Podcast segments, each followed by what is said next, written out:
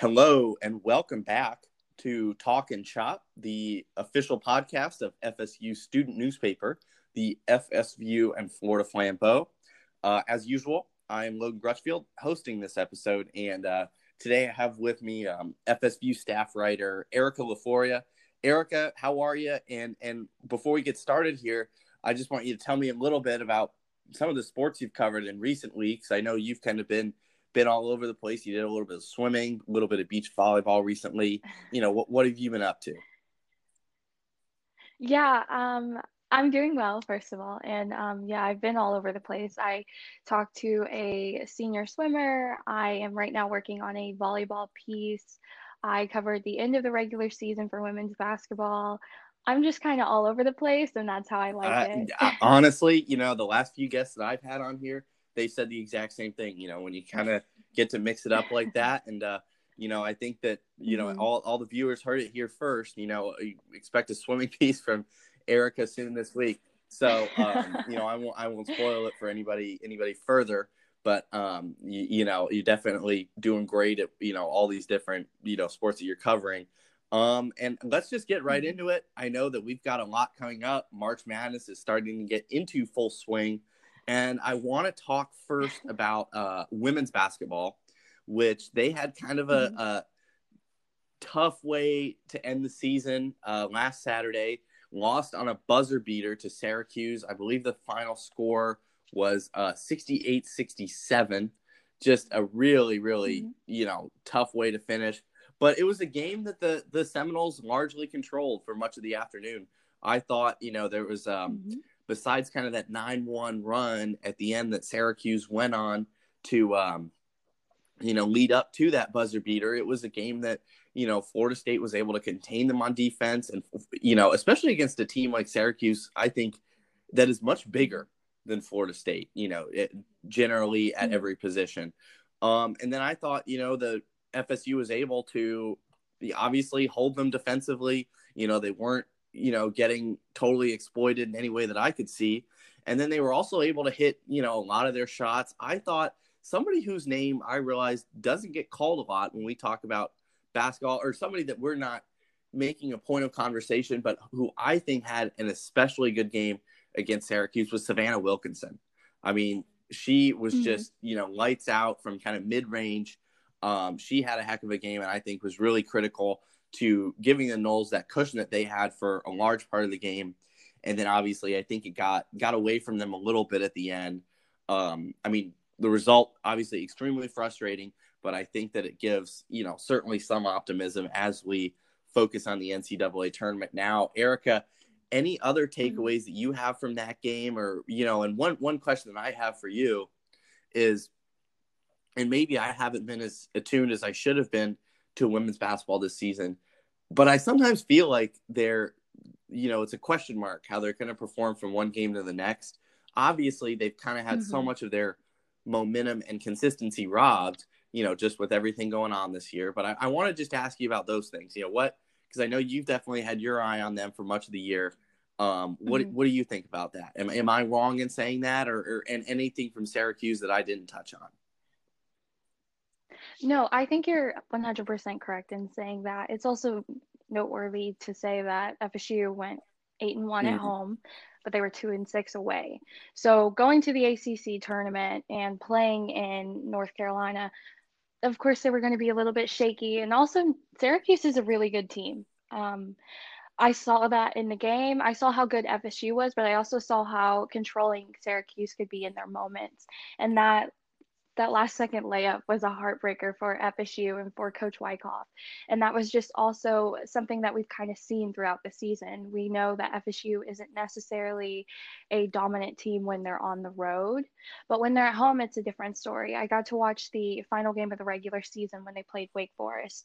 And um, the person that you mentioned, Savannah Wilkinson, she had a season high eight points and um, she just completely killed it and she was dominant on the court and we got to see that in the ACC tournament, except in this manner, it wasn't enough to lead FSU to victory.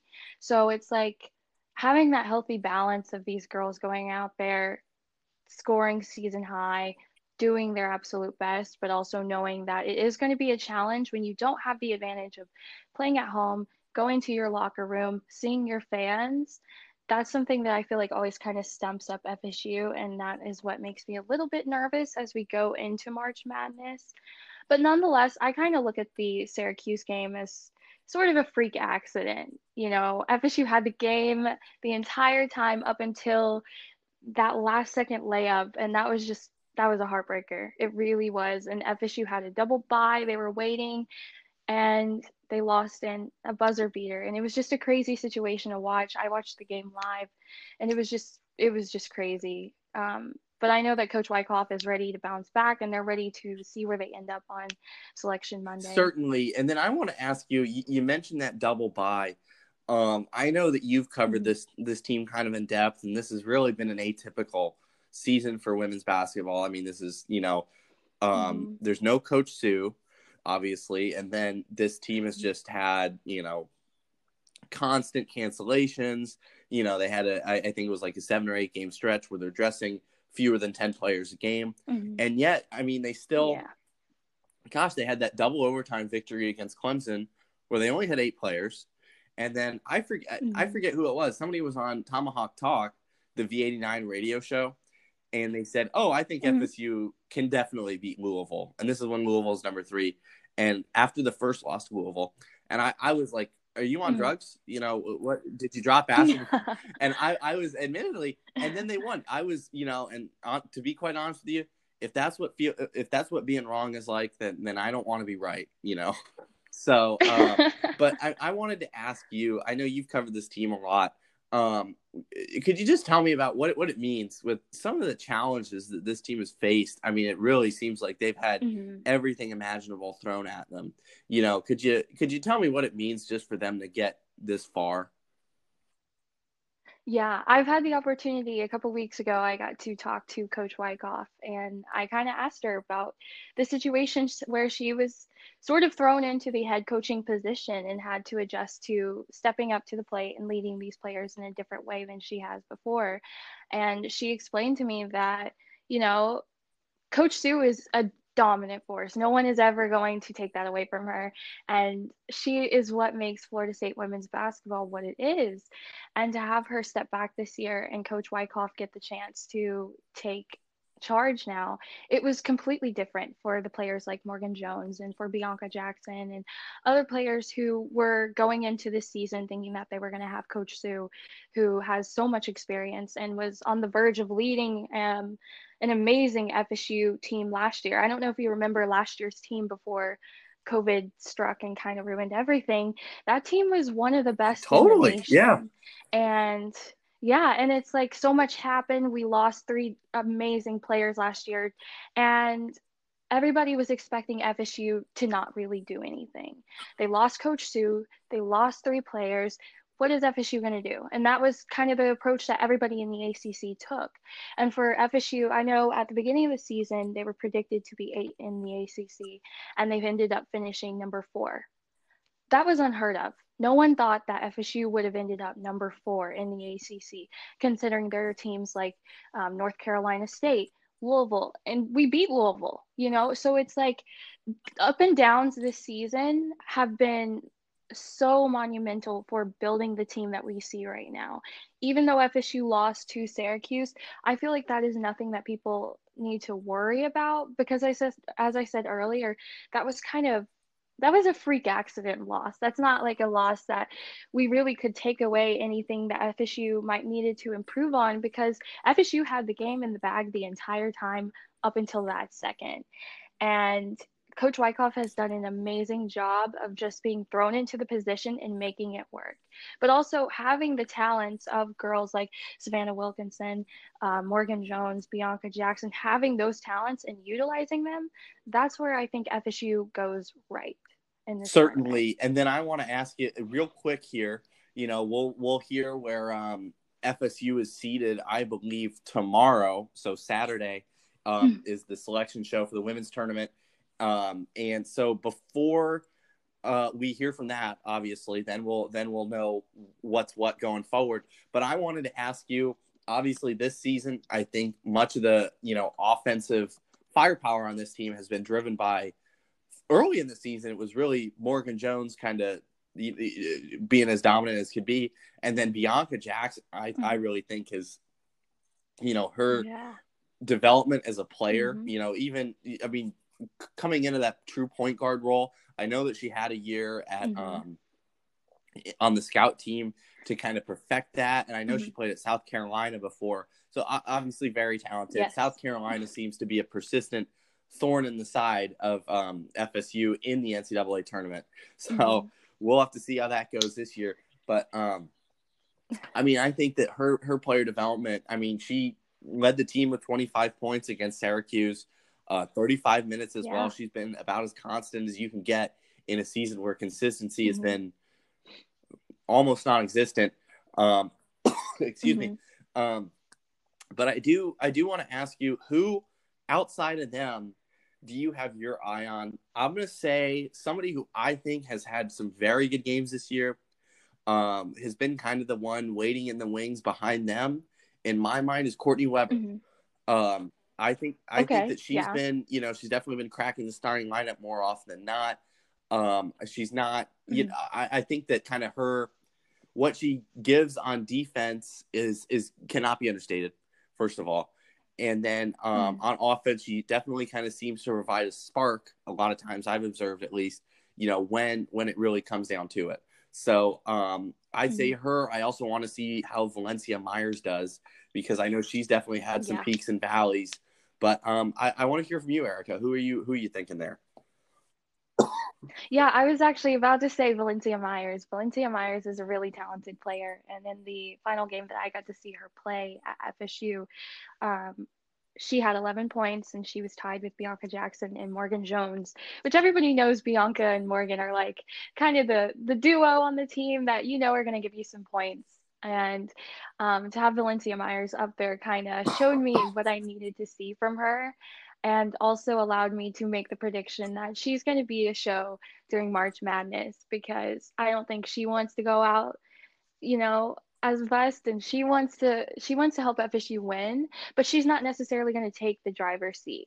And that's exactly what I like about her game is that she's going to be there to get the assist. She's going to be there to get the nine rebounds and she's also going to be there to get the points if needed. And I'm very excited to see Valencia Myers and what she does. Absolutely, and I think that's a great kind of way that you describe her as in in sort of a more supporting cast kind of role. But she definitely is, is fantastic mm-hmm. at the role that she does fill. Mm-hmm. And I know we've got a lot of um, territory to cover today, Erica. Any final thoughts that you want to get in on women's basketball before we move on?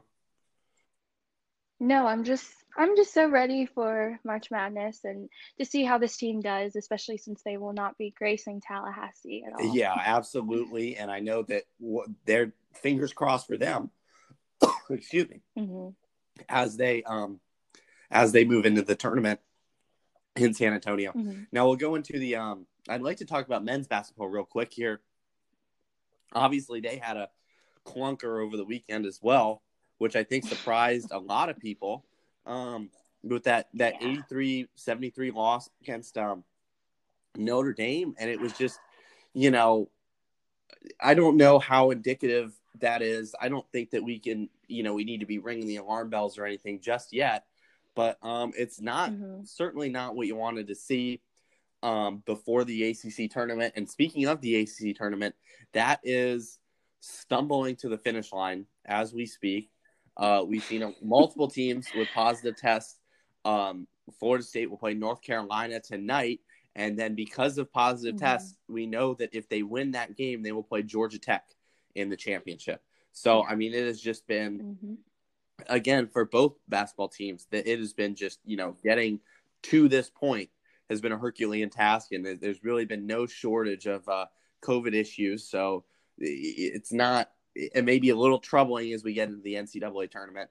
Um, but I do, I, I do want to ask you, you know, I'm looking at just the um, kind of the final stat lines from that game. And uh, I mean, it looks like just, I, I think the point totals are kind of misleading for everybody except, say, Scottie Barnes and, um, mm-hmm. and uh, RaiQuan Gray. You know, I mean, both of them had stellar games, you know, 17 points and 15 points. But then MJ Walker and Sardaar Calhoun, who, you know, they both scored double digits, but that was on, you know, for MJ Walker, for example, that was on 26 shots. So, um, mm-hmm. I mean, it looked to me like just kind of a, um, a really rough game shooting wise. I know turnovers were a big issue in the first half. Mm-hmm. Um, and that this defense was not able to generate stops on Notre Dame with any consistency all night. Um, I, I do I want to ask you here. I don't know that you know we really can say, oh, this is going to tell us this or that or whatever. You know, we've learned a lot about this team, and you know, there's definitely some peaks and valleys. Um, I but I I'd mm-hmm. say I think overall I don't think anyone would call this game a comforting one. Um, what I do want to say though mm-hmm. is, um, do you think Erica? It has seemed to me in watching basketball and, and, and blabbering on about it on this podcast, as I've been known to do, that turnovers have been kind of one of the more persistent, you know, bugaboos for this team. Um, you know, when they, when they're they're typically playing quite well, but I feel like that's something that you know when you look at a, a game like this or a game like against Wake Forest or North Carolina or or against uh, teams that you know some might say Florida State really shouldn't be losing to. This is kind of the mm. consistent concern you know, could you tell me if you think I'm ill advised in saying that, or what what what do you think, you know, we should be thinking here as we go into the tournament? No, I 100% agree. The turnover situation with the FSU basketball, um, I noticed it in the North Carolina loss, and I saw it again in the Notre Dame loss. I know in the North Carolina loss, FSU ended the game with 17 turnovers, and the Notre Dame one, was a little less, but it was still 14 turnovers to end the game. And I just, I don't know. I just saw something different from both of those games. I know in the North Carolina loss, I watched the complete game and it was a tale of two halves. FSU looked like a completely different team in the second half. And the same can be said for the Notre Dame game because it just kind of felt like the team wasn't all in they were coasting off of that amazing Boston College senior night win. And I kind of felt like when they went into the Notre Dame game, traveled to Indiana, I just didn't see FSU take the game as serious as I've seen them take it in the game versus Miami or the game versus Virginia when Virginia came to Tallahassee. I just didn't feel the same anticipation and the same will um, in this Notre Dame loss with that being said, I don't think there's much for people to worry about when it comes to March Madness tournament because that Notre Dame game, I don't think it reflects the team as a whole. I just think that everybody kind of didn't take that game as serious as they should have. And like you said with MJ Walker, MJ Walker is a huge player for this team. He's so necessary. And for him to, out of what was it, 26 shots? Yeah, he had 12 points. To get but, into know, double I mean, digits. Four for 16. Yeah. Uh, that's not you from the field. That's not MJ Walker yeah, totals and then right two there. for 10 you know? Three. Yeah, that's what I'm saying. And it's like, that's not MJ Walker totals and it was just the Notre Dame game was not necessarily one that I'm worried about, but it is one that kind of showed me maybe they weren't taking this as serious as they should have to close out the regular season. And with that being said, tonight's game is going to be a rematch with North Carolina, and I just hope it doesn't look like the North Carolina game we saw. Yeah, absolutely. And Erica, you know? I, I don't want to be too critical here. I want to push back on what you said. I don't know that it was an issue of them not taking it seriously. I, I think that, you know, to be honest, I think that um, uh, Notre Dame was just kind of able to exploit some of um, FSU's game plan. In particular, I think um, what I would point to is just um, their, again, I think the defense has made a big step up. But what I have noticed is that mm-hmm. when they do get beat, it is by guards. And, you know, so that mm-hmm. was, I, I mean, again, one of the uh, more consistent stories. You know, I mean, just because FSU is a bigger team, so I think that sometimes you can get these these really quick guards. You know, that was what we saw in a in a game like UCF, for example, where FSU had no business losing. But that's a yeah. game where it's just such a up tempo offense, and I think Notre Dame was really able to kind of turn up the heat. And Florida State was, mm-hmm. again, I don't want to say caught off guard, but it wasn't something that they were able to respond to as well as they might have been able to. And I mean, I, I just from my listening to Coach Hamilton's press uh, conferences after the game, I'm just hesitant to say that they they weren't concerned about it. Because just from what I hear Mm-hmm. from those coaches, it doesn't matter if they're playing, you know, Godby High School or if they're playing, you know, Gonzaga. You know, they're they are taking this game like you know every single game extremely seriously. And I, I don't want to give you a hard time when I say that, but I'm just you know I think that it was just kind of a, a um, game plan success for Notre Dame more than a game plan failure for Florida State. And again, I think that this defense Mhm. you know, this was definitely a rough one. There was not much in the way of defensive stops um, or defensive, you know, uh, Florida State lost a lot of the uh, rebound battles. Um, I would not, eh, but again, they did outscore Notre Dame in the second half, you know, so all things Yeah. considered, I mean, this is a rough loss, but I think that defensively, this team has kind of hit a rhythm, and this is more a bump in the road than a than a complete defensive meltdown or something that we need to be super worried about. And and again, I don't want to make mountains out of molehills with this game. I think we know a lot more, and we cannot we can't take these games in vacuums anymore. You know, like we might have been able to Mhm. earlier in the season. So, I mean, all things considered, um, obviously nobody wants to see a loss to wrap up the season. But I, I think overall, Mhm. you know, this kind of gives Florida State more, maybe a clearer idea of okay, this is where some shortcomings in how we're approaching certain teams might be, you know, things like that. So, um, again, I know we- we've got now baseball and softball left on the schedule. So, um, I don't really want to be too, you know, get too worked up about this one. We'll see where FSU is um, against North Carolina tonight. And I know certainly fingers crossed here that they can avoid a repeat of what happened the last time. So, um, Erica, any final thoughts Yeah. from you on anything basketball? I, I do want to move into softball here fairly quickly. So, Okay, yeah. Just one thing I do want to mention, though, that does a little scare me tonight is that North Carolina did take down the same Notre Dame team 101 to 59 in the ACC tournament. So that's why I feel like we can expect a nail biter Yeah. tonight. and that was Um, a This is going to be and that was a This is strange, strange game for sure. I know North Carolina went on like a forty-eight to four run. It was just like, what Yes. happened? Like, did they just, you know, walk off the court? That was one of the strangest things I, re- I remember just seeing on Twitter. I'm like, is this real? I, I, I literally looked at it was like a pair of screenshots, and I was looking at it. I'm like, is this real? Like, what, what, what's happening here?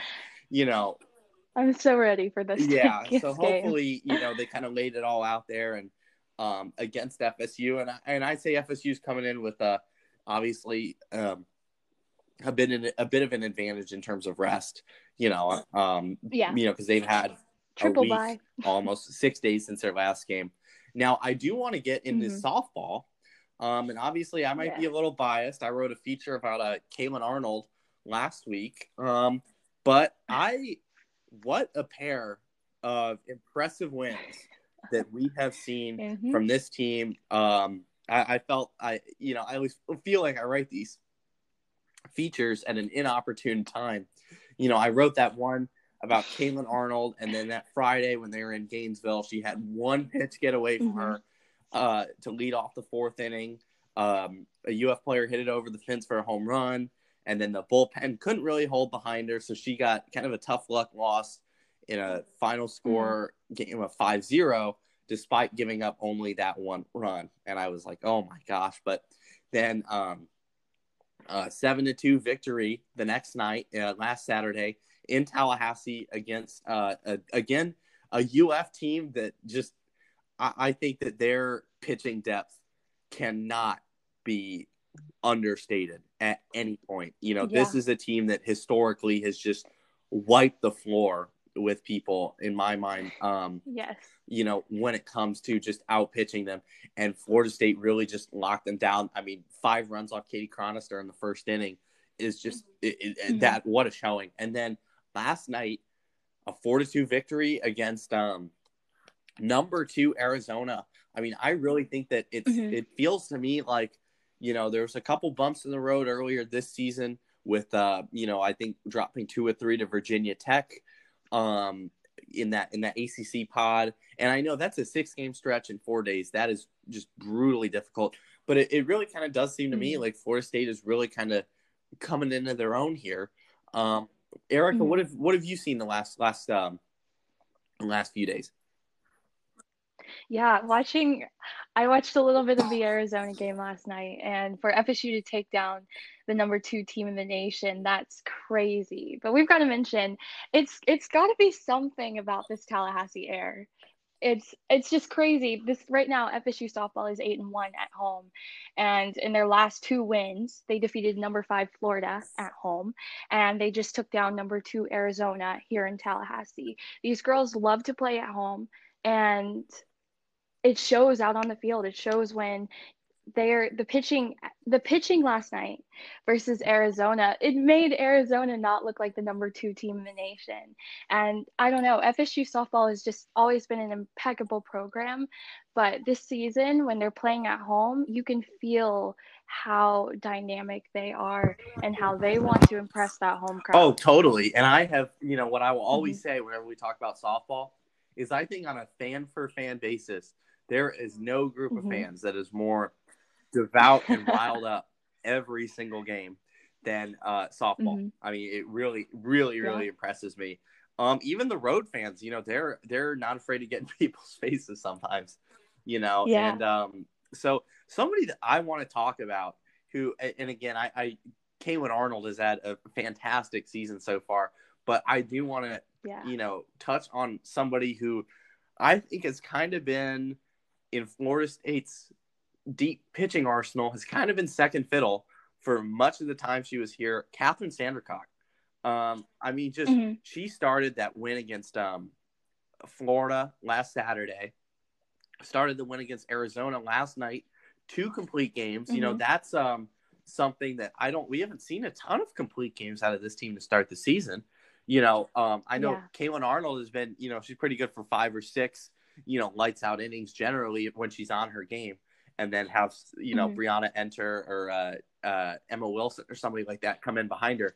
But um, I have been extremely, extremely impressed with Kathryn Sandercock. I think that she's kind of mm-hmm. really moving into that number one spot almost. You know, I mean, with with with games like that against number five Florida, number two Arizona. You know, I I really want to commend her in particular because mm-hmm. I think that she's just you know she's she's been behind Meghan King. she's behind Caylan Arnold last year too. And I think that this year she's really kind of, you know, saying you're not gonna you're not gonna put me behind them anymore. So yeah. One thing I do want to do, I want to shout out to your Caylan Arnold um, profile piece. I really loved it. It was so much fun to read. And also, to know that she has that history of three years at Tennessee, which is a great softball program. Everybody knows it. Um, and her coming to FSU and making the adjustment and still playing to the same level she was, even better than when she was at Tennessee. Um, yeah, I want to highlight your Caylan Arnold piece. That was amazing. I appreciate it. And then when I was talking to her, one insightful thing, and I don't want to say this in a way that's just, you know, I, I don't want this to to come off as if I'm like starstruck or anything like that. The more that I talk to these mm-hmm. players about Coach Alameda, the more I really realize about just how great of a coach she is. Like, I mean, she yeah. was, you know, Caylan Arnold was saying that she really kind of the quote that she used was that Coach Alameda made her fall in love with pitching again.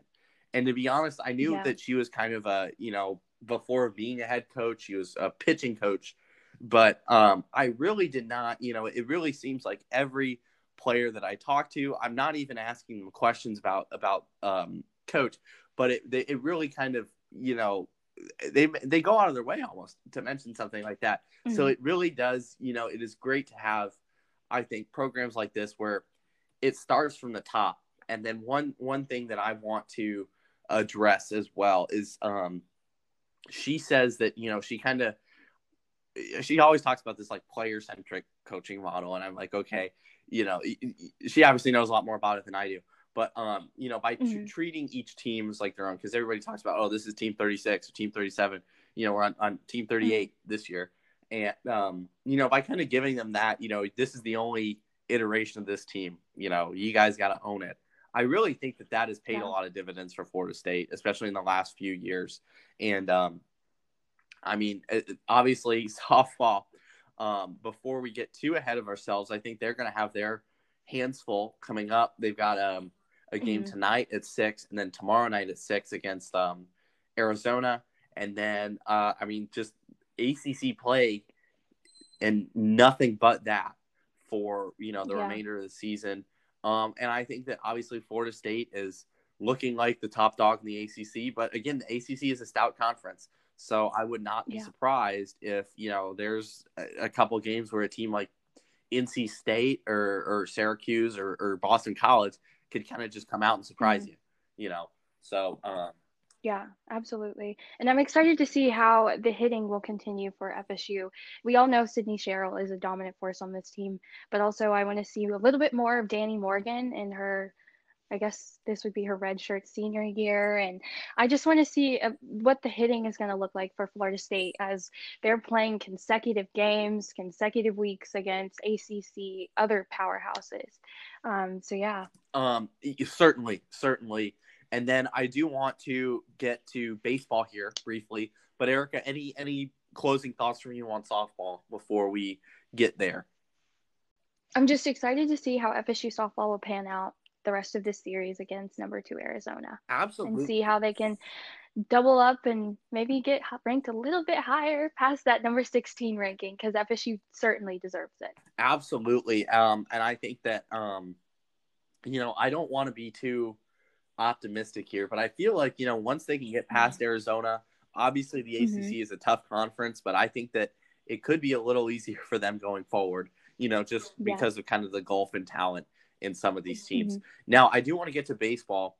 Baseball, obviously, uh, for anybody that listened to last week's episode, Gary and I had a lot to say about baseball that was not the friendliest. But um, I do, I, I overall, I think that a lot of the kind of difficulties that we saw from last week were um, Mhm. were eliminated. You know, especially, especially, especially, especially on the pitching front. You know, we saw an Mhm. eight inning, just stellar performance from Parker Messick on Friday night, and I think that, um, like I talked to when we were talking to Gary, and I think that kind of the, um, the freshman, um, or excuse me, the Friday night, um, the Friday night starting spot is definitely a lot of pressure, especially for somebody I think who had, um, you know, who had only pitched in relief before. But I mean, a two nothing, you know, eight shutout innings, and then a nine to four victory against um, against Virginia on Saturday Mhm. night, where the bats kind of came alive once again. Obviously, a two to one loss against um, to close out the series, but I think you know the sweep would have been ideal. But clinching a series like that, especially against a Yeah. ranked team like Virginia, that it has a stout pitching uh, group of guys, um, I think really can't be understated. So I do want Mhm. to make note of that, and in particular, I want to make note of Bryce Hubbard, who I think was compared a lot to um, Parker Messick last year. And obviously, Parker Mhm. Messick was the more successful of the two last season. But Bryce Hubbard had another stellar start uh, on Saturday against Virginia. And I think that his, you know, he definitely cannot be discounted from this rotation going forward. Mhm. Um, I think that, you know, getting him in there and, and mixing him and Carson Montgomery around might be something that we'll see, um, uh, you know, later on this season. And I think a lot of the, the bottom of the order guys that we saw, you know, so, um, a lot of the kind of bottom of the lineup people that we would be seeing for Florida State really kind of came through, especially in just doing things with runners on base, which was a persistent, persistent, persistent issue that we had Mhm. seen um, in in the Pitt series. It was it was horrific. Um, and but like guys like Nander De Sedas, Vince Smith had a stellar game on Saturday against Mhm. um, Virginia. You know, guys like that, Garrett Mathis, I thought was able to you know kind of get some stuff going. Uh, we hadn't seen a whole lot of him previously. Um, the one one criticism that I do have from Saturday's game, I mean, just kind of a rough seventh inning where they gave up four runs to Virginia, all of which were Yeah. unearned. I think that some of the defensive miscues that we're seeing are a little a little beyond the realm of just being comfortable with that. Mhm. So, you know, and that was, you know, we kind of saw that miscommunication in the outfield with uh, Reese Albert. And then that, I mean, obviously was kind of the Kickstarter for that. So I think we've kind of seen the worst case scenario for a lot of those defensive things where you know an error leads to a run or just a big inning or something like that, and that you know, so we're really seeing the worst case scenario. And I mm-hmm. think if FSU can obviously mitigate the miscues first, but also mitigate these big, big innings that come out of it. Um, Erica, what, what did you see out of baseball this weekend? I was very impressed. I was very impressed. I kind of felt like FSU got their groove back when they played Virginia. Um, it just how Parker Messick went into the game and pitched for I think it was a career high eight innings on Friday. Yeah. He I've seen him progress so much since he was a freshman on the team and trying to figure his way out on the pitching mound. But it's like I saw something different in that Virginia win, um, specifically the Friday one. Of course, you talked about the defensive crumble that happened on Saturday, but the the Friday showcase that we got to see from Parker Messick was an impressive one. And it kind of made me a little optimistic for this Virginia Tech series that we're going to see this weekend. Because, again, Virginia Tech is another ranked opponent. They're number 18 in the nation. Florida State is unranked. But it's it's something it's something that about FSU playing in Tallahassee, they just killed it versus Virginia. And I want to see that momentum keep going into an away game versus Virginia Tech. Not to mention, it just keeps getting harder for this team. They're going to have to play Florida. Then they're going to go on to Miami, which Miami beat Florida when they were number one in the nation. So it's, I'm excited for this team, but to see Parker Messick grow into the player that he is and get ACC Pitcher of the Week off of that eight inning Friday, I can tell that this team is kind of catching their momentum and going to get into an amazing spring season. Certainly, I think that um, I, I think that's a fair assessment, and I also am hoping that we can avoid a lot of these midweek cancellations that we've seen. Yeah, you know, we did see um, Florida State. Um, you know, we saw a series against USF that I know that there are a lot of guys on this team from the Tampa mm-hmm. area that would have probably been particularly fired up to um, have played USF. Um, I think that you know we saw a similar thing happen last week against Mercer. Um, yeah. I think that yeah, we'll see that, and then they've got kind of a, a big, big schedule coming up here um, as well. So I think that that'll be something that we need to keep an eye on. Um, but yeah, overall, I think that this team is kind of finding their identity a lot more. You know, mm-hmm. especially you know at the top of the lineup, we were seeing a lot of um, you know, Tyler Martin and Matheu Nelson, I think really kind of drive this offense. I know it, it mm-hmm. maybe it doesn't just it's not just coincidence that they happen to be kind of dealing with some injuries right now. But um, mm-hmm. I think that having the bottom of the lineup guys kind of come through for them when they had been a little bit AWOL uh, previously is something that gives me um, gives me a lot of optimism moving forward. Um, yeah. So I, I definitely am excited to see that, and I, I'm glad to see guys like Parker Messick and um, yeah, yeah, Bryce Hubbard really kind of lock in to where they, um, you, you know, to where they can really kind of find their home on FSU baseball. Um, I'm really, I think they're going to be people to watch going forward, and and somebody that I do want to watch who um, has been good historically, but has really been kind of not himself. I think to start this season that I want to just keep an eye on is Chase Haney. Um, yeah, he's been kind of obviously he came in, um, and I was a little bit maybe more critical of this than I could have been against um, Pitt on this during the Saturday night game where he gave up that game tying home run, and he was really kind of not. He was pretty ineffective in this weekend series as well. I believe he came in in the Saturday game too, um, or maybe it was a Sunday game. But um, he's somebody that I want to see. I could because we know that he's he's not that kind of player on the field, you know. And I, I think that mm-hmm. this is just kind of a, a, a clunker to start the year. But um, mm-hmm. uh, overall, I, I think he's somebody that is we're going to need to watch as he is going to try to course correct.